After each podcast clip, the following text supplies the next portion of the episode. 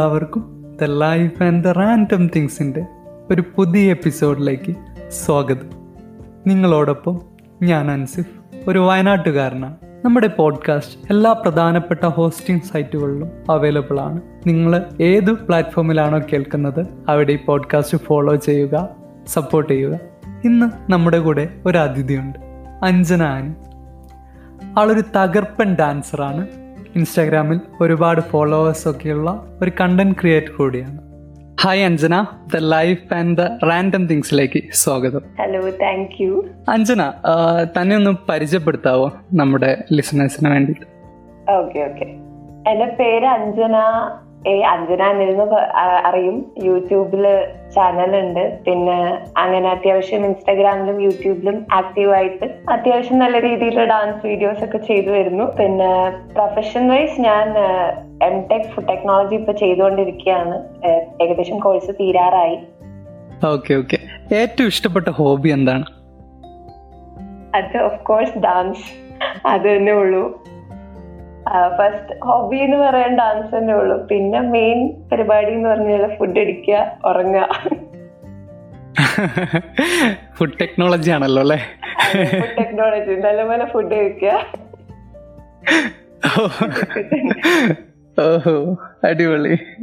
Okay okay എനിക്ക് ഏറ്റവും ഇഷ്ടപ്പെട്ട ഡാൻസ് പെർഫോമൻസ് ഏതാന്ന് എന്നോട് ചോദിച്ചാൽ കയ്യിലെ ആകാശമില്ലേ നമ്മുടെ ഒരു ഡാൻസ് കവർ ചെയ്തിരുന്നേ. അത് ഒരുപാട് ഇഷ്ടായിട്ടോ? നന്നായിട്ടുണ്ട്. ഓക്കെ അപ്പൊ റെഗുലർ ആയിട്ട് കാണുന്ന ഒരാളാണ് തോന്നുന്നു തനിക്ക് ഇഷ്ടപ്പെട്ട ഏറ്റവും പെർഫോമൻസ് ചോദിച്ചാൽ ഏതായിരിക്കും? എനിക്ക് പേഴ്സണലി ഇഷ്ടപ്പെട്ട ശരിക്കും ഒരു ലൈവ് പെർഫോമൻസ് ആണ്. അത് ഞാൻ ബാംഗ്ലൂർ ചെന്ന ടൈമിൽ അവിടെ ഒരു ഡാൻസ് ക്ലബിന്റെ ഒരു ഓഡിഷൻ വിളിച്ചു. അപ്പോ അങ്ങനെ ഞാൻ ജസ്റ്റ് ചുമ്മാ അവിടെ പോയപ്പോ അവരൊരു ഡാൻസ് ചെയ്യാൻ പറഞ്ഞു. അങ്ങനെ ഞാനൊരു ത്രീ മിനിറ്റ് ഒരു ഡാൻസ് ചെയ്തു. അത് എന്തോ എനിക്കറിയില്ല. അന്ന് അവിടെ അത് ഭയങ്കര ഹിറ്റായിരുന്നു എന്നുവെച്ചാ ഭയങ്കര അഭിപ്രായവും എനിക്ക് ഇന്നേ വരെ കിട്ടാത്തൊരു അക്സെപ്റ്റൻസ് ആണ് എനിക്ക് ആ സ്റ്റേജിൽ കിട്ടിയത്. അത് കേരളവും ബാംഗ്ലൂരും തമ്മിലുള്ള വ്യത്യാസമാണോ എന്ന് എനിക്കറിയില്ല. പക്ഷെ നമുക്ക് ഇവിടെ കിട്ടുന്നതിലും ഭയങ്കര സപ്പോർട്ടാണ് നമുക്ക് അവിടെ കിട്ടിയത്. അതുപോലെ തന്നെ ആ വീഡിയോ ഞാൻ എവിടെ പോസ്റ്റ് ചെയ്താലും എനിക്ക് ഭയങ്കര റീസൺ അത് ഇനി എന്റെ ലക്കി വീഡിയോ ആണോ എന്ന് എനിക്കറിയില്ല. പക്ഷെ അതെനിക്ക് എവിടെ ഇപ്പം ഇൻസ്റ്റാഗ്രാമിൽ ഫോളോവേഴ്സ് കയറിയതായാലും യൂട്യൂബ് ആയാലും ടിക്ടോക്ക് ആയാലും എവിടെ ആയാലും ആ വീഡിയോ ആണ് എല്ലാവരും ഇപ്പോഴും എന്നെ റെക്കഗ്നൈസ് ചെയ്യുന്നൊരു വീഡിയോ അതാണ് അപ്പൊ അത് തന്നെയായിരിക്കും എന്റെ ഒരു പേഴ്സണൽ ഫേവറേറ്റ് ഓക്കെ ആ സ്റ്റുഡൻസിന്റെ കൂടെ ഇരുന്നിട്ട് ഒരു വീഡിയോ ചെയ്തത്. അതെ അതാണോ? ഓ അടിപൊളിയാണ്. അത് അടിപൊളിയാണ് കേട്ടോ ഏറ്റവും ഒന്ന് ടച്ച് ചെയ്ത എന്തെങ്കിലും ഒരു അനുഭവം പറയാവോ? തന്നെ തന്നെ താനാക്കിയതോ? അല്ലെങ്കിൽ അല്ല കടന്നു വരുന്ന ചെറിയ ചെറിയ മൊമെന്റ്സ് ആണെങ്കിൽ ഈ ഒരു മൊമെന്റ് തന്നെ. കാര്യം ഞാൻ കുഞ്ഞിലെ തൊട്ട് ഡാൻസ് കളിക്കുന്ന ആളാണ്. പക്ഷേ ഇവിടെ കോളേജിലായാലും ഞാൻ ഒരുപാട് പെർഫോം ചെയ്തിട്ടുണ്ട്.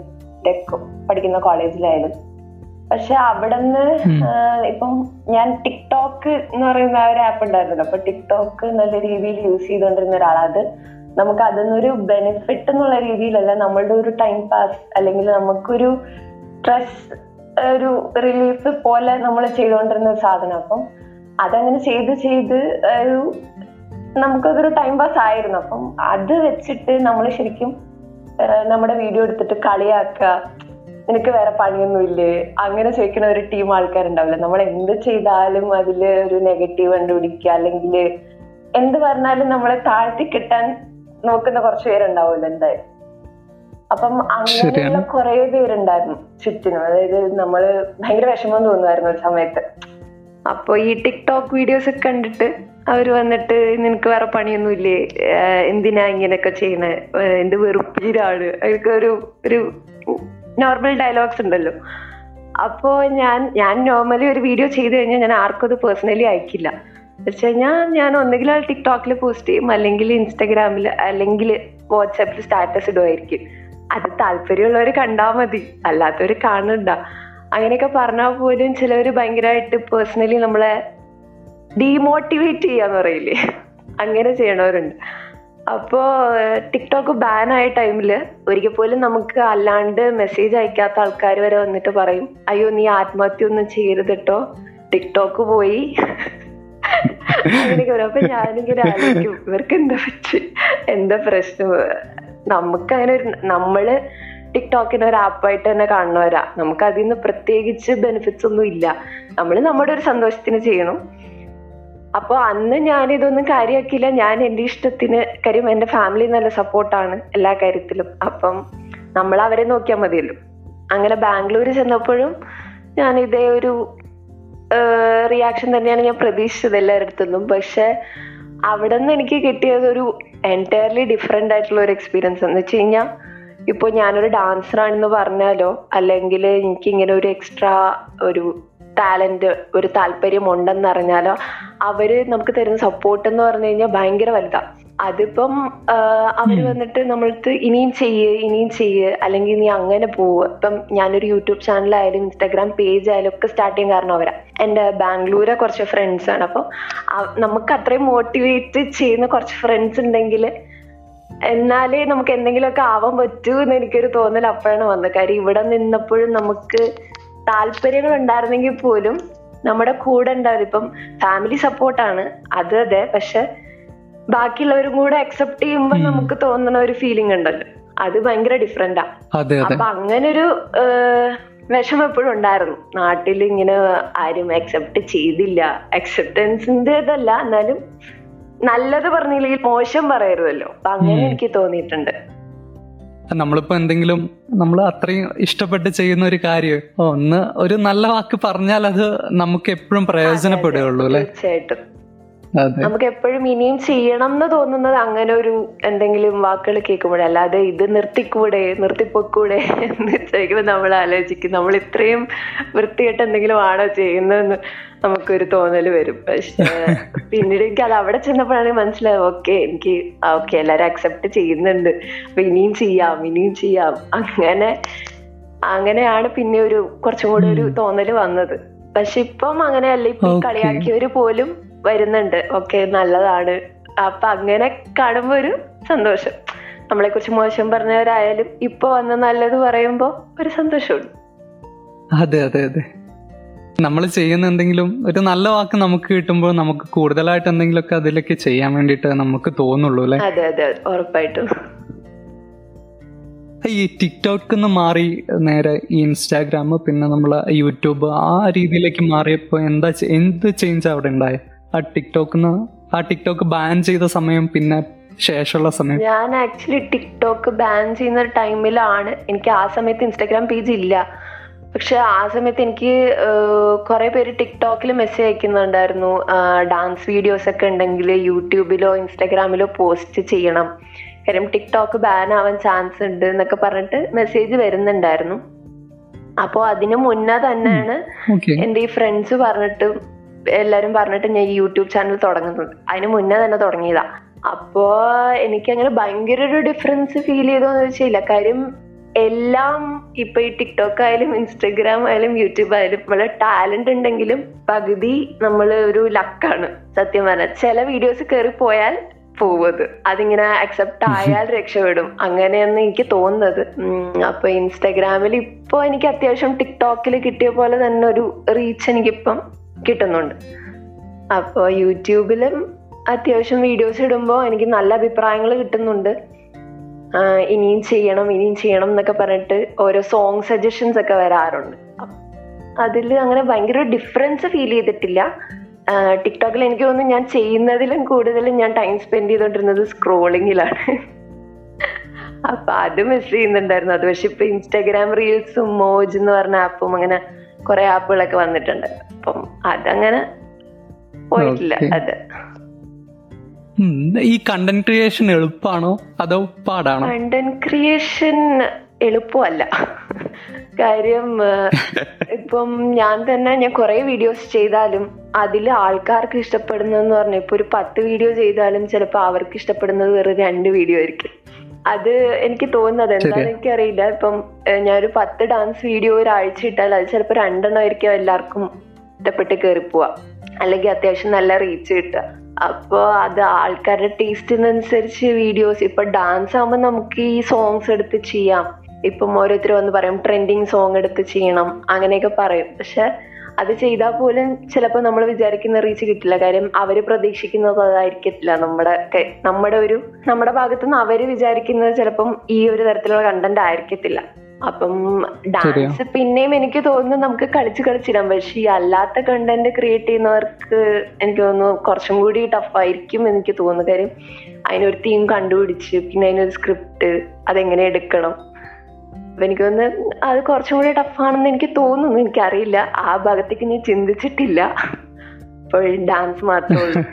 ഡാൻസ് നമ്മൾ ഭയങ്കര പ്രിപ്പയർഡ് ആയിട്ടൊന്നും അല്ല സത്യം പറഞ്ഞാൽ ചെയ്യുന്ന കാര്യം ഇപ്പൊ ഈ ഇന്റേൺഷിപ്പിന്റെയും സ്റ്റഡീസിന്റെ ഇടയ്ക്ക് നമ്മൾ ആ ഒരു ഗ്യാപ്പ് കിട്ടുന്ന ടൈമിലല്ലേ ചെയ്യുന്നത് അപ്പൊ നമുക്ക് അതിലേക്ക് നമുക്ക് ടൈം ഒരുപാട് സ്പെൻഡ് ചെയ്യാൻ കിട്ടാറില്ല. ഇപ്പൊ കൊറിയോ ആണെങ്കിലും ചിലപ്പോൾ നമ്മൾ ഒരു ദിവസം കൊണ്ടായിരിക്കും ചെയ്യുന്നത്. എന്നിട്ട് അടുത്ത ദിവസം പോയി ഷൂട്ട് ചെയ്യും. അങ്ങനെയൊക്കെയാണ് ചെയ്യുന്നത് അപ്പം കൺസിഡറേഷൻ പാടാണ്. അത് കാര്യം അവർ അക്സെപ്റ്റ് ചെയ്യണമല്ലോ. കാണുന്നവർക്ക് ഇഷ്ടപ്പെടണമല്ലോ. ശരിയാ ശരി. ഉം. അതേപോലെ ഏത് ഫീൽഡായാലും അതാ. ഇപ്പൊ യൂട്യൂബ് വളരെ സിമ്പിൾ ആണെന്ന് എല്ലാവരും വിചാരിക്കും. അല്ലെങ്കിൽ നമ്മുടെ ഇതേപോലെ പോഡ്കാസ്റ്റോ അല്ല ഏത് കണ്ടന്റ് ക്രിയേഷൻ എടുത്താലും അതിൽ ചെറിയ അതിലൊരു ബുദ്ധിമുട്ടുണ്ട്. അതിൽ നമ്മളൊരു എഫേർട്ടും കഴിവും അതിൽ ഉണ്ട്. വല്ലാതെ വല്ലാതെ നമ്മളെ ടൈമും ഒരുപാടുണ്ട്. ഈസി അല്ലാതെ എനിക്ക് ഇപ്പോഴാണ് മനസ്സിലായത്. അതെ അതെ അതെ. അതിലൊരു റീച്ച് കിട്ടാൻ ഭയങ്കര ബുദ്ധിമുട്ടാണ്. ഇപ്പം അത് മാത്രം ഇപ്പം ഒരുവിധം എല്ലാവർക്കും ഉണ്ട്. യൂട്യൂബ് അക്കൗണ്ട് ആയാലും ഇൻസ്റ്റഗ്രാം ആയാലും എല്ലാവരും ആക്റ്റീവാണ് അപ്പോൾ യൂട്യൂബ് ആയാലും അതിന്റെ പോളിസീസും കാര്യങ്ങളും ഒക്കെ അതിനനുസരിച്ച് ബുദ്ധിമുട്ടായിക്കൊണ്ടിരിക്കുകയാണ്. അപ്പം എന്തായാലും പിടിച്ചു നിൽക്കാൻ പാടാണ്. ശരിയാണ് ശരിയാണ്. ഓരോ വീഡിയോയും ഓരോ ഡാൻസ് പെർഫോമൻസും എടുത്തു കഴിഞ്ഞാൽ എല്ലാത്തിലും ഒരു യുണീക്നെസ് കൊണ്ടുവരാൻ അല്ലെങ്കിൽ ഒരു വ്യത്യസ്തത കൊണ്ടുവരാൻ ശ്രമിക്കാറുണ്ട് മാക്സിമം ശ്രമിക്കാറുണ്ട്. പിന്നെ നമ്മുടെ സ്റ്റൈൽ എന്ന് പറയുന്നത് ക്ലാസിക്കലാണ് മെയിൻ പക്ഷെ എനിക്ക് തോന്നുന്നു ബാക്കിയുള്ളവർക്ക് ക്ലാസിക്കലിനെക്കാട്ടിയും കുറച്ചും കൂടി താല്പര്യം ബാക്കിയുള്ള സ്റ്റൈലുകളാണ്. പക്ഷെ ട്രൈ ചെയ്യാറുണ്ട്. അത് ചെയ്യാറുണ്ട്. പക്ഷെ നമുക്കത് അത്ര ഇപ്പൊ ഈ ക്ലാസിക്കൽ ചെയ്യുന്ന പോലെ നമുക്ക് കംഫർട്ടബിൾ ആയിട്ട് ചിലപ്പോൾ മറ്റത് ചെയ്യാൻ പറ്റത്തില്ല. അപ്പം അങ്ങനെയുള്ള പ്രശ്നങ്ങൾ വരാറുണ്ട്. എന്നാലും മാക്സിമം ഇപ്പൊ വെറൈറ്റി ആയിട്ടുള്ളതും ചെയ്യാൻ ശ്രമിക്കാറുണ്ട്. ഇപ്പം ആരും ചെയ്യാത്ത രീതിയിലൊക്കെ ഉള്ള ഓരോന്നുകൾ തീം തീമായിട്ടല്ല എന്നാൽ സോങ് ഒക്കെ നമ്മൾ ആ രീതിയിൽ ചെയ്ത് മാക്സിമം കൊണ്ടുവരാറുണ്ട്. ഇനി ഈ പറഞ്ഞ പോലെ ടൈമിന്റെ പ്രശ്നം കൊണ്ട് നമുക്ക് ഒരുപാട് പ്രിപ്പയർ ചെയ്യാൻ പറ്റാറില്ല. ശരി എനിക്കും തോന്നിയിട്ടുണ്ട്. വീഡിയോസ് കാണുമ്പോൾ ഒരു വ്യത്യസ്തത അതിൽ തോന്നുന്നുണ്ട്. അപ്പോൾ അതിലേക്ക് എങ്ങനെ എത്തുന്നത് നിങ്ങൾ ഒരു കണ്ടന്റും ഒരു തീമൊക്കെ ചൂസ് ചെയ്യുമ്പോൾ ഇപ്പൊ നമ്മൾ ട്രെൻഡിങ് ആയിട്ടുള്ള സാധനങ്ങൾ എടുക്കുകയാണെങ്കിൽ ഇപ്പം എക്സാമ്പിൾ ഞാൻ ചെയ്ത ഒരു സാധനം ഒരു ഒരു വീഡിയോ വൈറലായതെന്ന് വെച്ച് കഴിഞ്ഞാൽ അഹാന കൃഷ്ണയുടെ ഒരു വീഡിയോ ചെയ്തിട്ടുണ്ടായിരുന്നു. അതായത് അഹാനയുടെ ഒരു love letters to bull bullies അല്ല love letter to cyber bullies എന്ന് പറഞ്ഞിട്ട്. അപ്പോൾ അത് ഇറങ്ങിയ സമയത്ത് അത്യാവശ്യം നല്ല എന്താ ഭയങ്കര ഡിബേറ്റ് ചെയ്യപ്പെട്ടൊരു ഒരു സംഭവമായിരുന്നില്ല? അപ്പം അതിങ്ങനെ അതെ, അതെ. കണ്ടപ്പോ ഫസ്റ്റ് ഈ ദിവസം വീഡിയോ ഞാൻ കണ്ടപ്പോ ഞാൻ ഓർത്തു ആ കൊള്ളാലോ. അപ്പം ഇതൊരു ഡാൻസ് രീതിയിൽ ചെയ്ത എങ്ങനെയൊക്കെ കാര്യം ആൾ പറഞ്ഞതിൽ പകുതിയും പകുതിയും എന്നല്ല എനിക്ക് തോന്നുന്നു അതിൽ മിക്ക കാര്യങ്ങളും സത്യമാണ്. ആളെ ഞാൻ സപ്പോർട്ട് ചെയ്യല്ല പക്ഷെ സൈബർ ബുള്ളിങ് എന്ന് പറയുന്ന സാധനം നമ്മളും കുറച്ച് അറിഞ്ഞത് കൊണ്ട് എനിക്ക് തോന്നുന്നു ഓക്കെ ശരിയാണ്. എന്നുവെച്ചാൽ കാണാൻ ഇഷ്ടമില്ലാത്തൊരു കാണണ്ട ഒക്കെ പൊക്കോണം. അങ്ങനെ ഒരു ഇത്.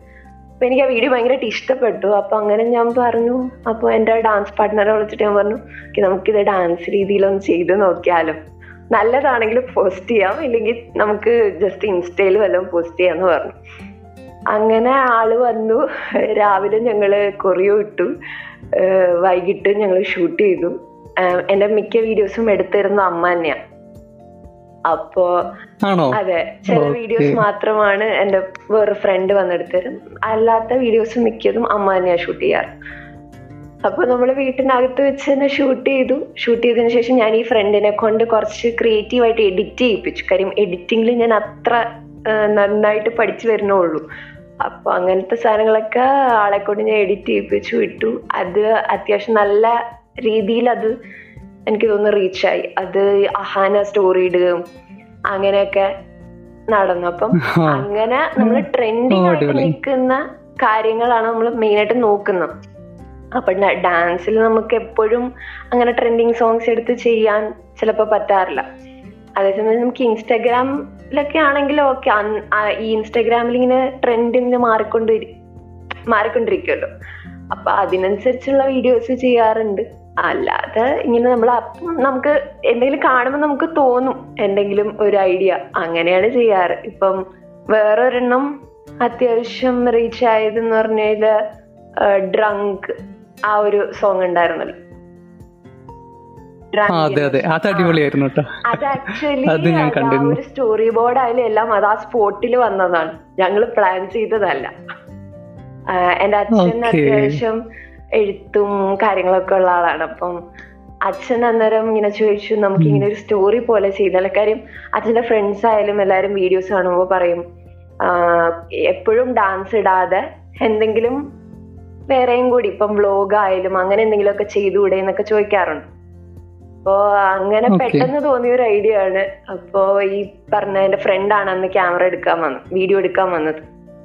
അപ്പൊ അങ്ങനെ എല്ലാവരുടെയും ഓരോ ഇൻപുട്ട് വെച്ചിട്ടാണ് ആ വീഡിയോ ചെയ്തത്.